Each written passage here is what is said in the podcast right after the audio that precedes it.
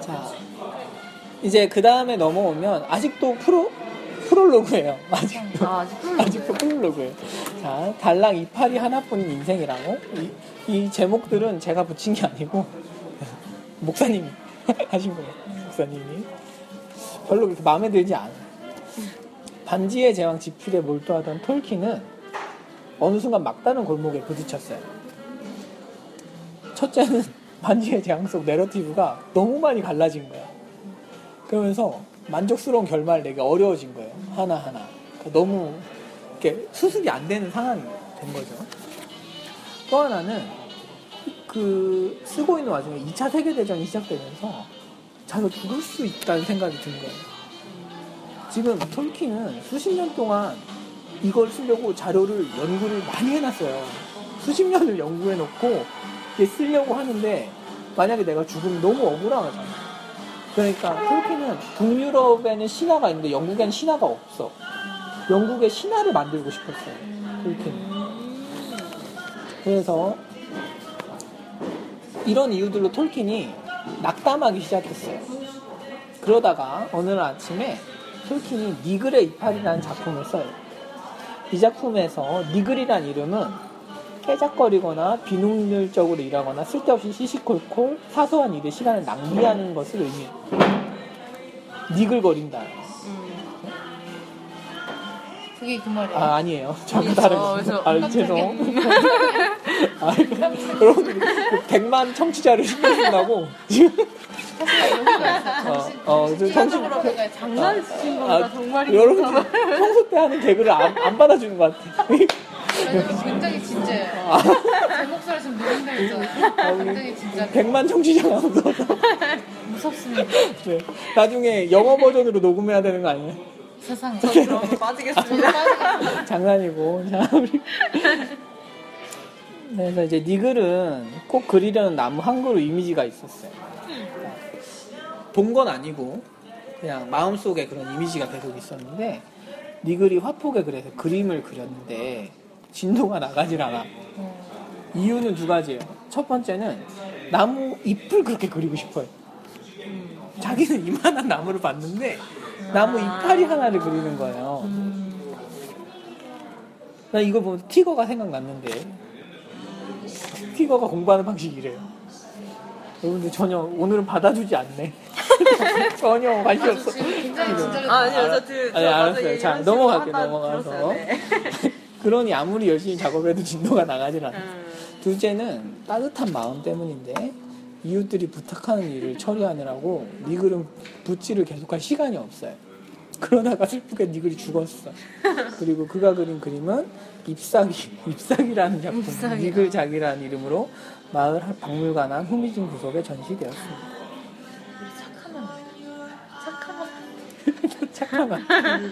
하지 마. 자, 만약에 이제 이야기가 여기서 끝났으면 착하지 말라가 됐는데 다행히 그 다음 이야기가 있어요. 그러나 이야기는 여기서 끝나지 않고 세상을 떠난 화가가 하늘나라 가장자리쯤 이르렀을 무렵 그는 자신이 꿈꾸던 나무가 완성된 모습으로 서 있는 것을 보았어. 그리고 니글은 말한다. 이건 선물이야. 죽기 전에 살았던 옛 세상은 니글을 기억하지 않아요. 작품 또한 미완성이고 하지만 영원한 세계에서 니글은 완성된 나무가 상상이 아니라 영원토록 살아서 즐길 수 있는 진실한 실제라는 것을 깨달았어요. 그러니까 니글은 어림짐작으로 추측하던 그 나무가 창조의 진정한 일부라는 걸 안 거죠. 그러면서 그러고 나니까 자기가 그린 이파리가 의미를 가진 거예요. 어떤 의미를 가지냐면 작은 이파리가 참다운 세계를 보여주는 어떤 지표가 된 거죠. 그러니까 니글이 그림을 다 그리지 못했더라도 그게 의미를 이제 가지는 게 되는. 톨킨이 이 이야기를 쓰고 지가 위안을 얻었어요. 그리고 글쓰기로 돌아가 반지의 제와 완성한 거죠. 어떤 의미에서 우리는 모두 니글인데 왜냐하면 무언가를 성취하기를 꿈꾸지만 한편으로는 그걸 온전히 이룰 힘이 없어. 그렇죠? 누구나 꿈이 있지만 그걸 완전히 이룰 수 없다는 것을 알고 있어요. 하나님이 없고 땅 위의 삶이 전부라면 아무리 발버둥 쳐도 모두가 잊혀질 것이지만 또 세상에 아무리 많은 영향을 준다고 해도 결국 제로가 되죠. 그러나 성경에 하나님이 계신다면 현재의 삶 너머에 참다운 실제가 존재합니다. 그러므로 이 생에서 주님의 부르심에 답하기 위해 애쓰는 선한 수고는 영원한 가치를 가지게 됩니다. 설령 그 수고가 지극히 단순하고 사소하더라도 그렇죠.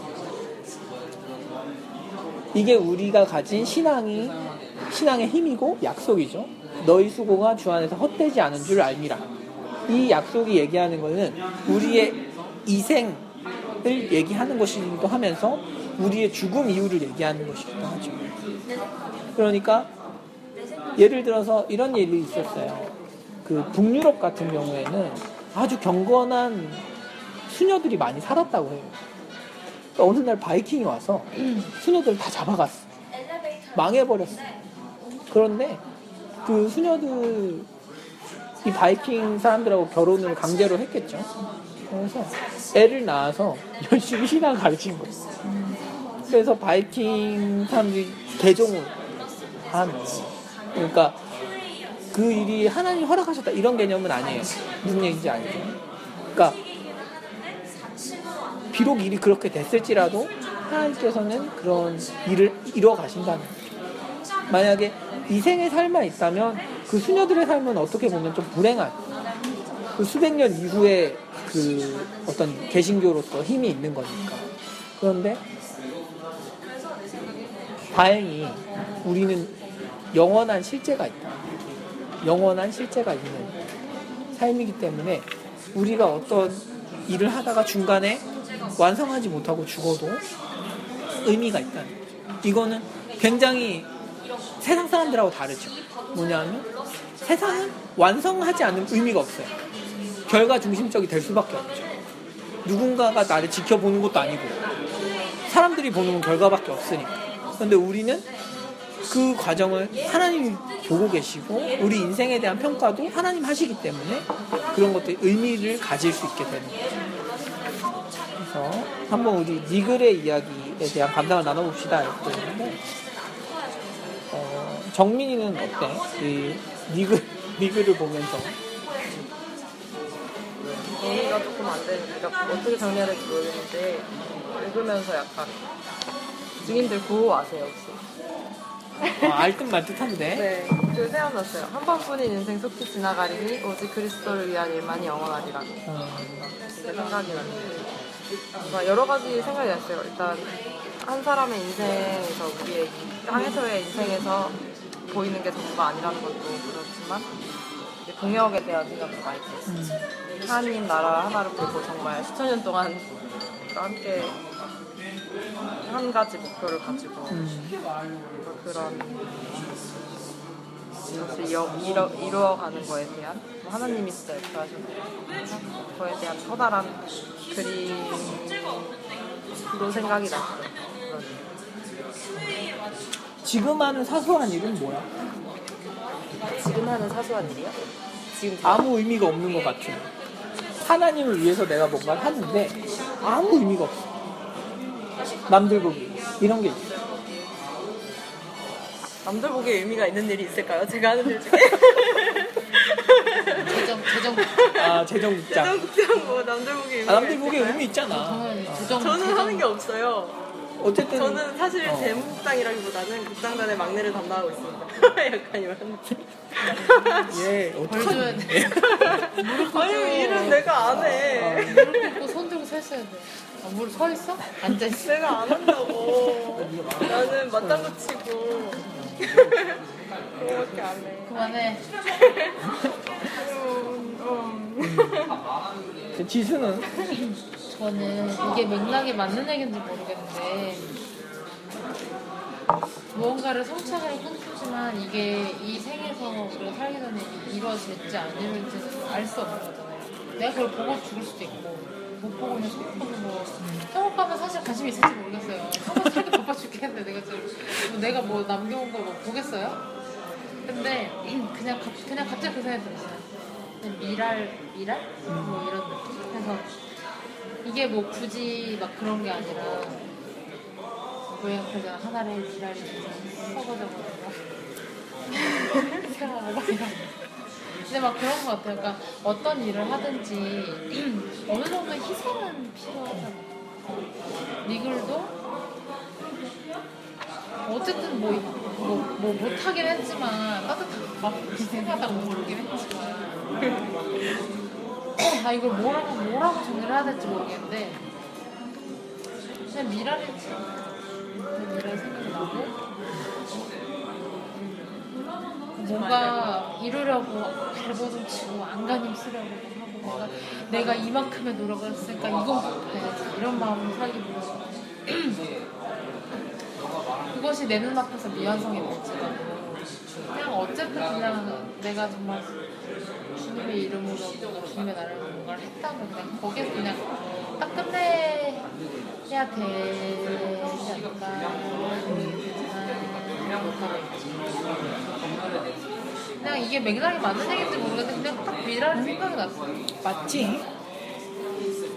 그래. 맞아. 전에 수요일 뵀던가 금요일 땐가 성철 목사님이 해주셨던 말씀이었는데 레위기 말씀이었던 것만 기억나요. 제사였어요. 근데 이렇게 불태우고 끝내는. 음, 번제? 아 맞아요 맞아요. 그래서 그 얘기 하시면서 그런 말씀 하셨었거든요. 전 말씀 들어주실 때 그러니까 때로 아 김성령 목사님이 해주신 말씀 예전에 화기 때 해주신 말씀인데 이렇게 때로 하나님 앞에서 결과를 구한 우리가 보지 못하더라도 그래서 하나님 앞에서 되게 행한 것만으로 의미가 있을 때가 있다는 말씀을 하셨거든요. 우리는 단지 그걸 바라보지 못하니까 인간적인 마음에서 받아들이기 어렵지만 뜻을 순종해서 행했을 때 사용하셔서 일하시는 우리 눈에 보이는 수준의 문제가 생각해요. 그래서 이제 이 니글 이야기 같은 경우는 그 안 믿는 사람한테도 많은 많이 얘기해 준대요. 그럼 이제 안 믿는 사람도 굉장히 감동을 하는 믿지 않지만 뭔가 감동을 하는 예술계 종사자들은 특히 뭐 더 그런 감정을 느낀다고 해요. 그래서, 어, 그래서 아, 어떤 영원한 실체가 있고 하나님께서 우리 삶에 그러니까 궁극적인 그런 보상들을 이미 다 가지고 계시다는 게참 위로가 되죠. 넘어갑시다. 그래서 드디어 챕터 1입니다. 일이 뭐냐, 이제 성경에서 말한 일이 뭐냐라는 거. 행복하고 싶다면 주님처럼 일하고 주님처럼 쉬라. 하나님이 그 창조하시며 만드시던 모든 일을 마치시고 그날에 안식하셨음이니라. 여기에 보면 하나님이 창조하신 일을 일로 표현한다는 거예요. 창세기 저자가 천지를 창조한 하나님의 사역을 일로 표현하고 있어요. 이어 최초의 인류가 낙원에서 일을 하는 장면도 보여줘요. 재밌는 건 이런 성경적인 노동과는 여타 종교와는 많이 다른 거예요. 두 가지로 다른데 첫 번째로는 먼저 창조란 무엇이냐라는 거예요. 대다수 설화들은 인간사의 출발점을 싸우다가 나온 결과로 그려요. 여러분들 혼돈이 신 이름이에요, 신. 혼돈이라는 신이 있어요. 중국 신이에요. 중국 신인데 혼돈은 눈, 코, 입이 없어요. 눈, 코, 입이 없는데 다른 신이 와서 눈, 코, 입을 불쌍하니까 목과 망치로 만들어 준 거예요. 근데 혼돈이 죽었어.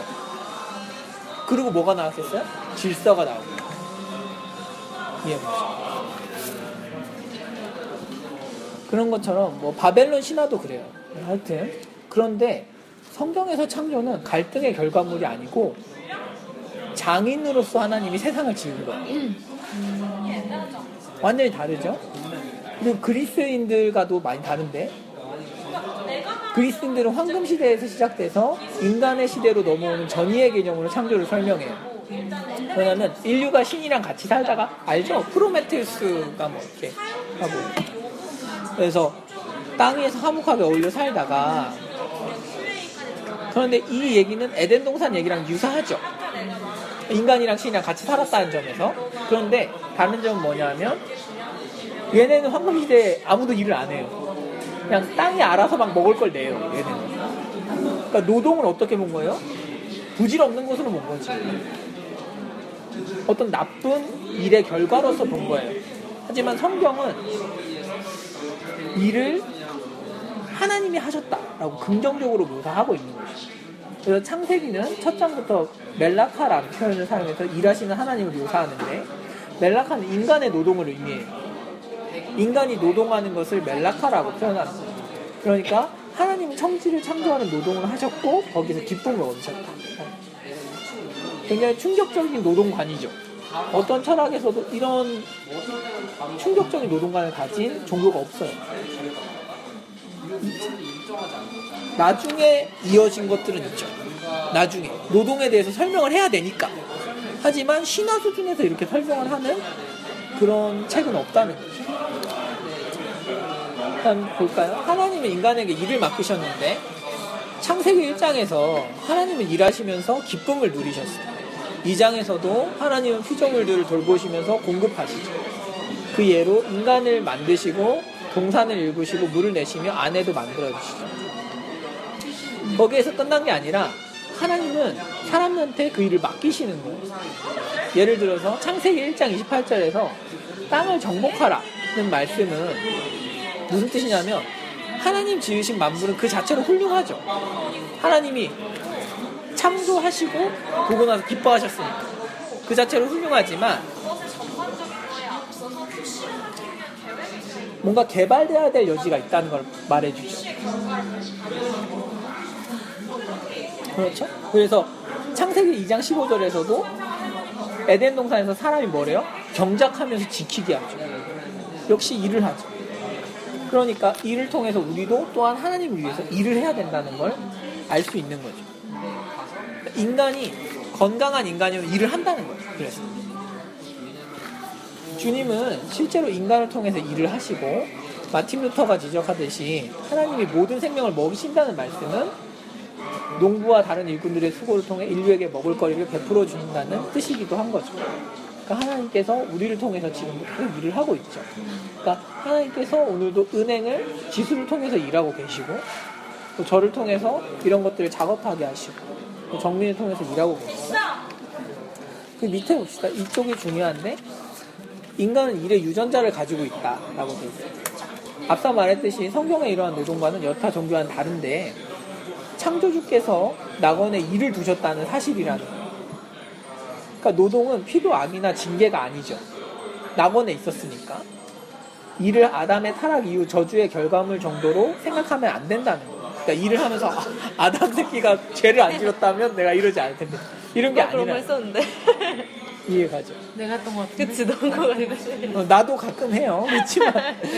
어, 그게 일에 대한 바른 관점은 아니라는 것이죠. 그래서 노동은 뭐냐면 하나님의 정원에 존재한 축복의 일부라는 것이죠.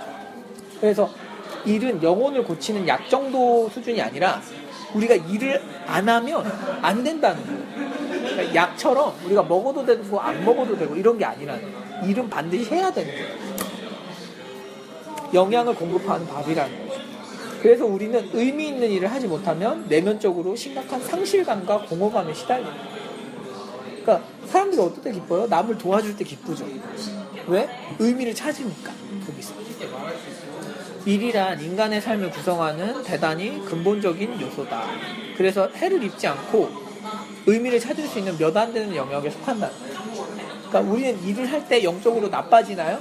그건 아니죠. 예를 들어서 우리가 여가를 즐기고 문화를 접할 때 세상적인 문화를 오래 접하면 어때요? 머리가 아프죠. 왜? 그거는 대가를 요구하는 것이죠. 하지만 일은 그렇지 않죠. 일반적으로. 열심히 공부를 하고 열심히 일을 한다고 해서 어떤 영적으로 다운되지 않죠. 오히려 충만해지는 걸 느끼죠. 왜냐하면 일이라는 게 하나님께서 우리한테 주신 좋은 영역 중에 하나이기 때문이죠. 인간은 일을 하도록 설계된기 때문에 일거리를 잃으면 적잖이 불안해지고 그래서 하나님이 떠난 곳에는 일자리가 없어져. 그럴지도 모르죠. 어쩌면. 이런 자각은 생존하기 위해 일한다는 통념보다 굉장히 깊은 수준인 것이죠. 그러니까 사람들은 생존하려고 일을 하지만 우리는 그게 아니라는 거야. 다시 말해 생존을 유- 그러니까 생존이란 관점에서 봤을 때에도 돈도 필요하고 우리 뭐도 필요해요? 의미도 필요하다. 그러니까 생존을 위해서 사람들은 돈만 있으면 된다고 생각해요. 하지만 우리는 그게 아니라 생존을 위해서 일이 필요한 이유는 돈도 있고 일이 뭘 뭐도 주니까 의미도 제공하기 때문이에요. 그렇기 때문에 일에서 의미를 찾지 못한다는 것은 굉장히 위험하다는 거예요. 한번 이거 해볼까요? 지금 하는 일은 당신에게 어떤 내적 의미를 부여합니까? 그러니까 은행에서 지수가 일을 하는 게 어떤 기쁨을 주고 있는지 뭐 이런 얘기죠. 이 기쁨 많이 주는 것 같은데 네. 뭐가 간단한데 어떤 게 제일 기뻐? 일이 많은데 빨리 끝낼 때. 잘 해냈을 때 네, 그러니까 뭔가? 물론 싫어하시긴 하는데 그리고 제가 발견한 제가 뭘 사실을 걸리지만 않으면 딱히 문제는 아닐 수도 있어요. 근데 걸리면 이제 감사가 걸리면 이제 그러고 뭔가 내가 여기서 뭔가를 내가 굉장히 말 완전 굉장히 말단 중에 말단이 대리 직원도 아닌데 사실 뭔가 여기를 위해서 내가 뭔가를 하고 있다는 느낌. 저는 되게 그럴 때는 되게 보람. daily 업무 하는 것도 되게 그것도 되게 좋아요. 사람이 일이 있다는 게 진짜로 일이 없을 때랑 있을 때랑 제가 마음이 일단 여유가 생기는 게 일단은 그것부터 물론 스트레스 막 나오고 막 그런 것도 있지만 그럼에도 불구하고 여유가 좀 생기는 것 같은데 일단은 뭐 의미가 제가 여기에서 뭔가를 진짜 기여하고 있다는 생각이 들어요. 뭔가 한번 누굴 막 힘들게 하고 그런 게 아니라 힘들게 하기 위해서가 아니라 뭔가를 바르게 하기 위해서 뭔가를 하고 있다는 느낌. 다른 사람들은 그렇게 안 볼지도 모르는데 일단 제가 보기에 잘하고 있겠지. 제가 보기에 맞아. 우리가 봐도 잘하고 있어요. 다만 오히려 이제 그런 걸 너무 잡아내니까 갈등을 겪는 거지 사실은. 제가 많이 좀 너무 잘해서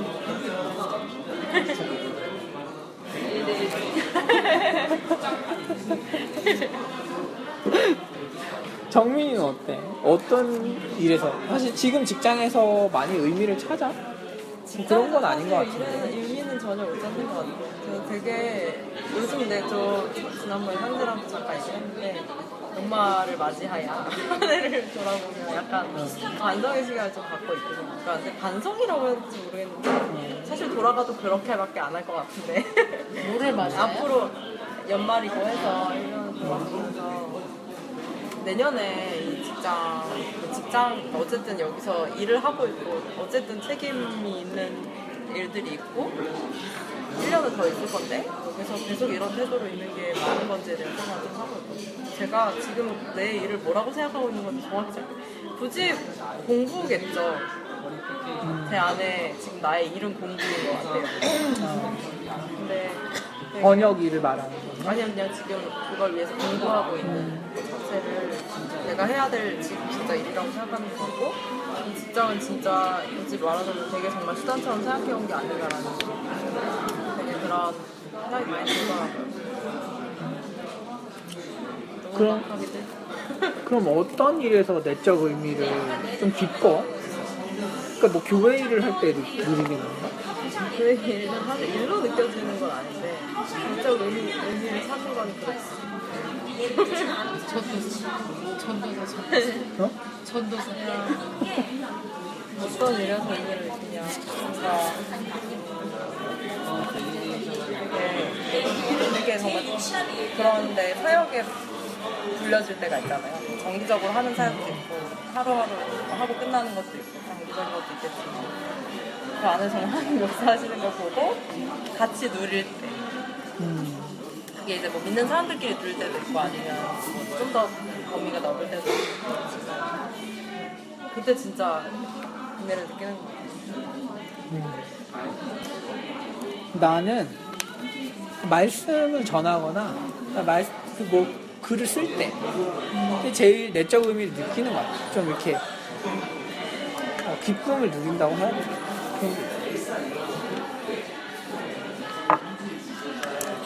아마 그게 아마 우리 부르심하고 다 연관이 있을 것 같아요.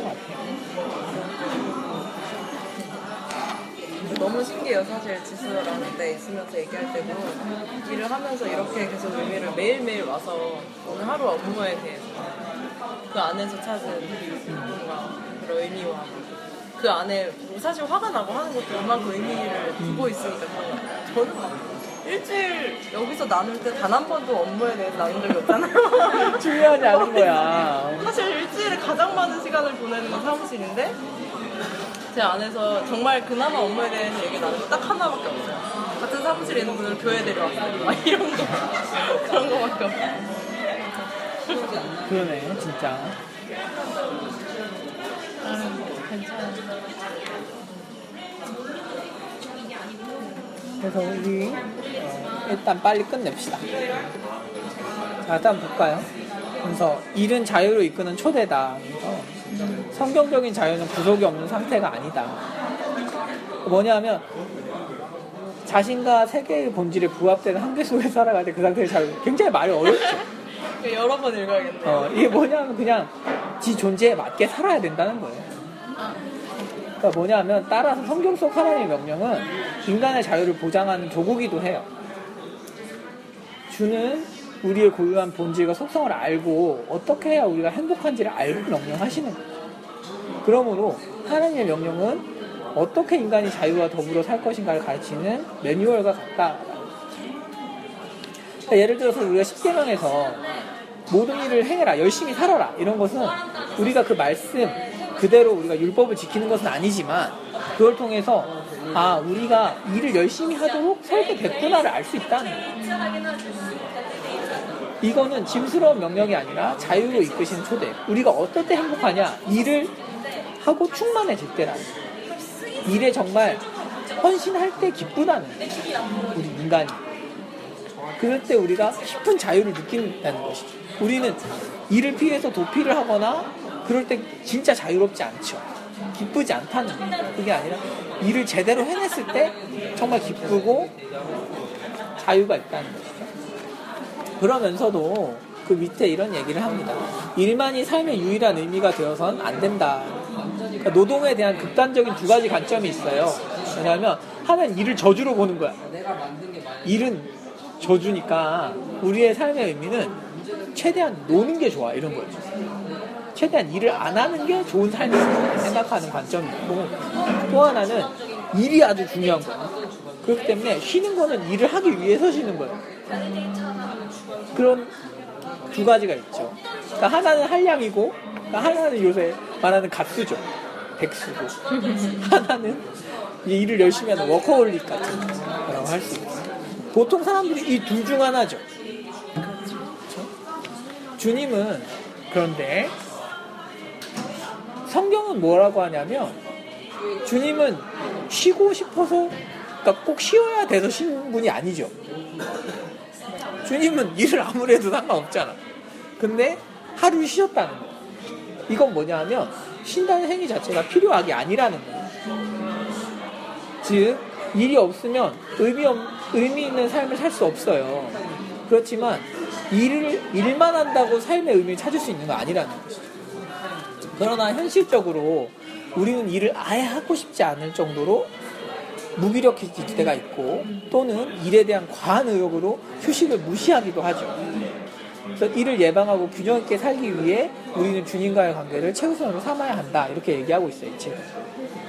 그러면서 주님과의 관계에서 비롯한 생명력은 다른 모든 삶의 요소들에 대한 중독과 왜곡을 막아준다.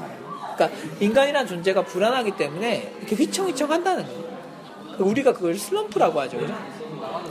그런데 이제 여러분들도 아시겠지만 여러분들이 이제 하나님과 친밀해질수록 어떤 현상이 일어나냐면 사람이 잘 흔들리지 않아요. 그러니까 기분 변화가 그렇게 심하지 않아. 기분 변화 심하다고 해도 남들은 잘 몰라. 이해가죠. 나는 지금 일이 죽도록 하기 싫은데 남들은 잘 몰라. 이해가죠. 그러니까 내가 지금 기쁜 기쁜 상태지만 잔잔한 기쁨이기 때문에 그걸 역시도 남들이 잘 캐치하지 못해요.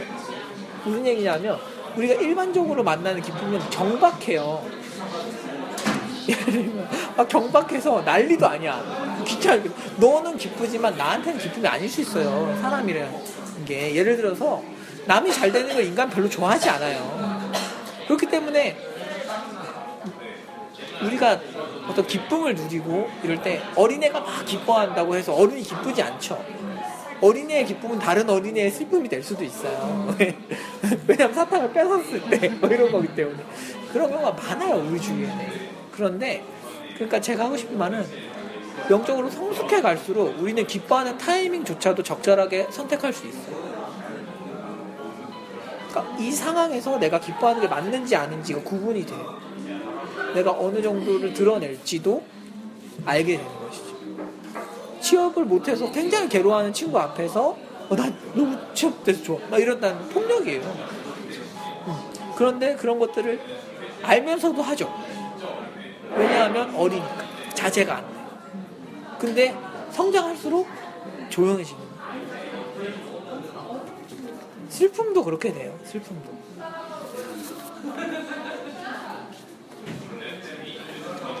그래서 소결입니다.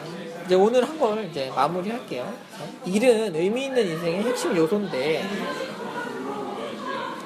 그러니까 이런 거예요. 간단한데 일은 하나님이 주신 좋은 거예요. 하지만 쉬어야 돼요. 라는 얘기예요. 간단하죠. 그래서 그러면서 그러기 위해서는 우리가 하나님과 관계를 맺으면서 최우선순위를 하나님한테 둬라. 뭐 이런 얘기입니다. 그래서 일에 대해서 이렇게 얘기할 수 있겠어요. 자, 봅시다. 타락한 세상에서 일을 불만스럽고 고단한 것으로 파악하고 꼭 참고 견뎌야 하는 짐으로 결론 짓는 사람들이 많죠. 반대로 영혼이 쉬지 못하기 때문에 뭔가 외부적인 것으로 자기를 증명하고 싶어서 일에 매진하는 사람들도 많아요. 그렇게 그런 사람들은 밤낮없이 일에 매달리는 건 평생에 걸친 삶의 가치를 일을 통해 비정상적인 방식으로 얻으려는 암울한 몸부림일 가능성이 크며 그럴 때 일은 더 무의미해진다는 거예요. 일에 대해서 가치를 얻으려고 할수록 더 무의미해지는 것이죠.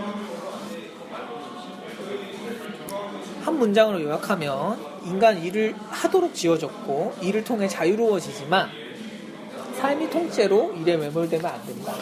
마치고. 그래서 이제 여기 보면 뭐 소감 나누기도 있고 한데 이런 건 그냥 우리끼리 나누고